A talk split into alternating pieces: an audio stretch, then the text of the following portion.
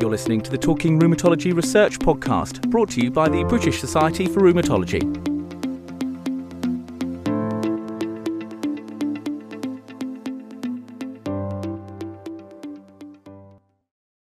I'm David Liew, rheumatologist and clinical pharmacologist in Melbourne, Australia.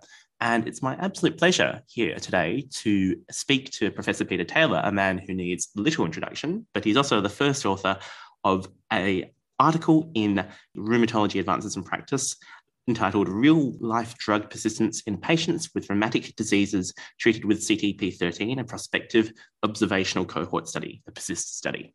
So, Professor Taylor, would you like to introduce yourself to our audience? Hi, David. Well, it's a huge pleasure to join you. So, my name's Peter Taylor. I'm a rheumatologist in Oxford in the United Kingdom, and I hold a, an academic position in a university and uh, have an honorary position within our health service. Fantastic. Well, CTP13, which is known as Remsima or Inflectra in different markets, was really the first widely used biosimilar of uh, biologic DMARD of, of infliximab. And when we've talked about biosimilars, we've always asked questions about the potential for immunogenicity and what that might mean for drug persistence for patients and drug safety. So maybe you could give us a little bit of an overview as to what this paper entails and what the study sought to do. Well, thank you, David. Well, you're absolutely right. This was in the early days of biosimilars, and you've articulated some of the concerns that many of us had at the time. And in fact, the regulatory definition of a biosimilar, even then, was such that we knew that there would be very similar biologic action in vitro with respect to the activities of the antibody. But some unanswered questions were whether post translational modifications of uh, an originator might result in differences in immunogenicity and therefore differences in potential persistence of the biosimilar in patients eligible to receive the drug. So, as originally conceived, this was conceived as an observational prospective open label study for patients with three different conditions rheumatoid arthritis, ankylosing spondylitis, and psoriatic arthritis who would meet local eligibility criteria to receive um, infliximab, either originator or the biosimilar. Uh, and this was conducted across 38 different countries. And so, of course, the particular rules for eligibility may have differed somewhat from one country to another.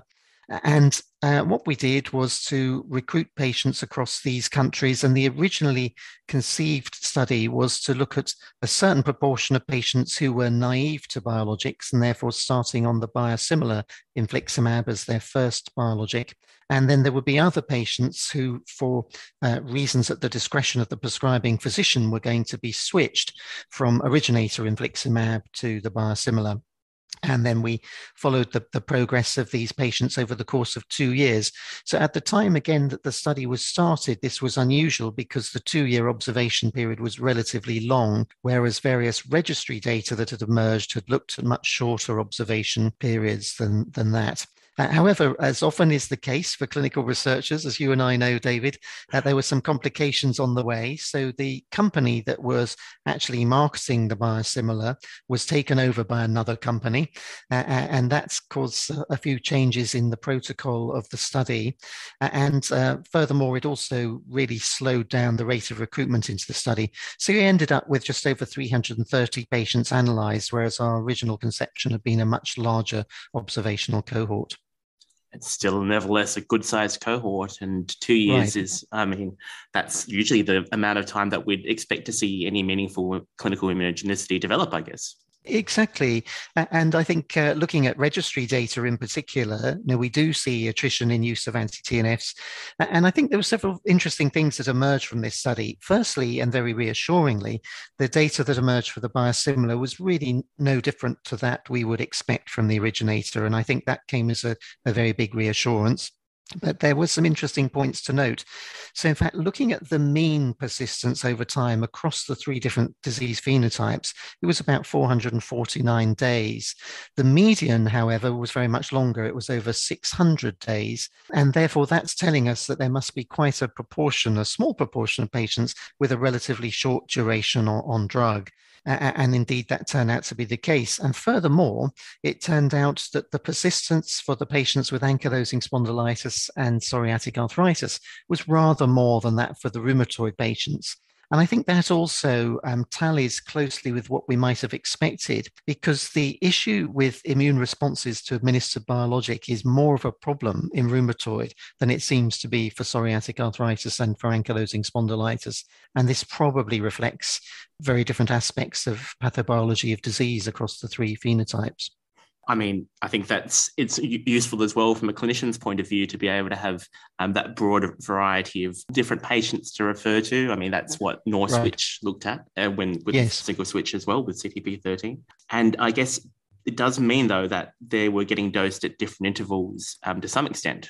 Well, that's absolutely right. So, in fact, most of the patients were either receiving intravenous drug once every six weeks or eight weeks. There was a fairly even split.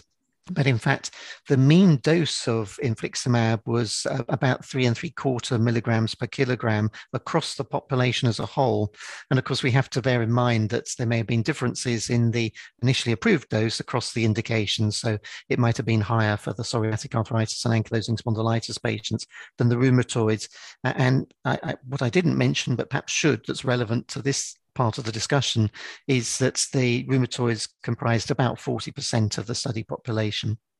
Do we see any difference between the drug persistence between different doses? I think that's always a question, isn't it? Really, about if you've got longer intervals between doses, maybe the discontinuity might lead to greater immunogenicity? Yes, it's a great question, mm. David, and actually a very clear message emerged. So the patients who were receiving the drug once every six weeks had better persistence and fewer problems, interestingly, than mm. the patients receiving drug once every eight weeks. And, and I think in the era of biosimilars, this is a really important message because clinicians like ourselves have to walk a tightrope where the payers, on the one hand, want to spend as little money as possible and therefore would like to have the lowest possible dose. And they'll often justify that by saying that there's likely to be a dose relationship to any toxicity. And so, in a way, they, they get away with spending as little as possible.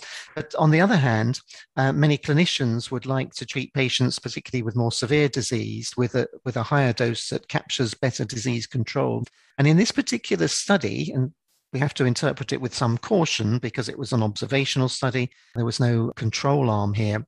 But in, as you imply, the, the patients who had a higher dose exposure overall had a better persistence. And in fact, the patients coming off drug, there were fewer patients coming off drug because of certain minor complications, interestingly. And let's get to that. I think as rheumatologists, we're always conscious of safety. And one of the questions at the beginning of the biosimilar era had always been whether maybe might there be an increased risk of immunogenicity and might some adverse events follow from immunogenicity. Is this something that this cohort has helped to reassure us about? Well, I think it has, uh, although I think we also have to remember that any reassurance is very specific to this mm. particular biosimilar, because of course there could be other issues with others, and that, that's a challenge whether these findings can be more generalized. But to, to come to the point here, in fact, the patients who discontinued because of infusion reactions, and there were some, it was a small percentage, exactly the sort of percentage that we've seen in observational studies on originator. And in fact, it happened less for the patients on, on the higher dose, which again we'd expect because immunogenicity we know is related to whether or not the patients are taking concomitant methotrexate in the case of the rheumatoids, but it's also related to dose. The higher the dose, the less the immunogenicity as a general rule. We didn't actually measure anti drug antibodies in this study. So, what I'm not able to give any clear cut information about is immunogenicity in a really objective sense. But what I am able to convey information about is persistence that was related to any infusion reactions. And there, the, the percentages were small. It was down at about 10%, something like that, with that drug relationship that I mentioned. I think overall, uh, CTP13, we've had quite a broad experience with that now, really, over the course of time. Uh, the world hasn't uh, ended and the, the, sky hasn't quite quite fallen in. Uh, we've had utilization of it. Do you think that this is this kind of real world data gives us reassurance going forward to for this biosimilar? And then what do you think it means for other biosimilars? Well, this also is a very interesting question. And I think it does add to the enormous body of data overall that's hugely reassuring. So, just to, to, recap on what the issues are, and I think in the early days of biosimilars, we were all very satisfied that the biological function of the antibody, the biosimilar antibody, would be as near identical as possible to the originator because of the very rigorous requirements in order to meet the regulatory definition of biosimilarity. And I think um, that has been well and truly confirmed. But in fact, what was happening in the early days of biosimilars is that the clinical component component of the data, the clinical trial, was in fact only the tip of the iceberg, as it were, so less than 10% of the total data. And with relatively small numbers. So many of the clinical trials that compared head to head the originator and the biosimilar were looking at small numbers and usually over a short period of exposure, perhaps only six months in the first instance and that didn't address the question as to whether any post translational modifications of the protein could affect immunogenicity and attrition and loss of effect over time of longer intervals. And so, this particular study, the PERSIST study, I think gave a great deal of reassurance about that as applied to this particular drug, CTP13. But when we look now across the body of data we have on other drugs, I think we're seeing very, very similar data. And here's a little thought for the future, David. I, I, think the data has become so compelling for biosimilars as a whole, both with respect to safety, tolerability, and immunogenicity issues, that one can conceive of a day when it won't be necessary to do any clinical trials at all if you can show that the biological attributes of the biosimilar are sufficiently similar uh, or near identical to those of the originator. And I think that time will come. And of course, the advantage of that, if it does come, is that it may reduce costs further, um, and that would be welcome. The, the disadvantage is it may still leave some question marks in the minds of the cynical. Well, that's certainly given us plenty of food for thought. Thank you very much for that, Professor Taylor. And uh, thank you for joining us today on the podcast. David, it's been a huge pleasure. Take care. Thank you for listening to Talking Rheumatology Research, brought to you by BSR. Please do rate, share, and subscribe through your favourite podcast app.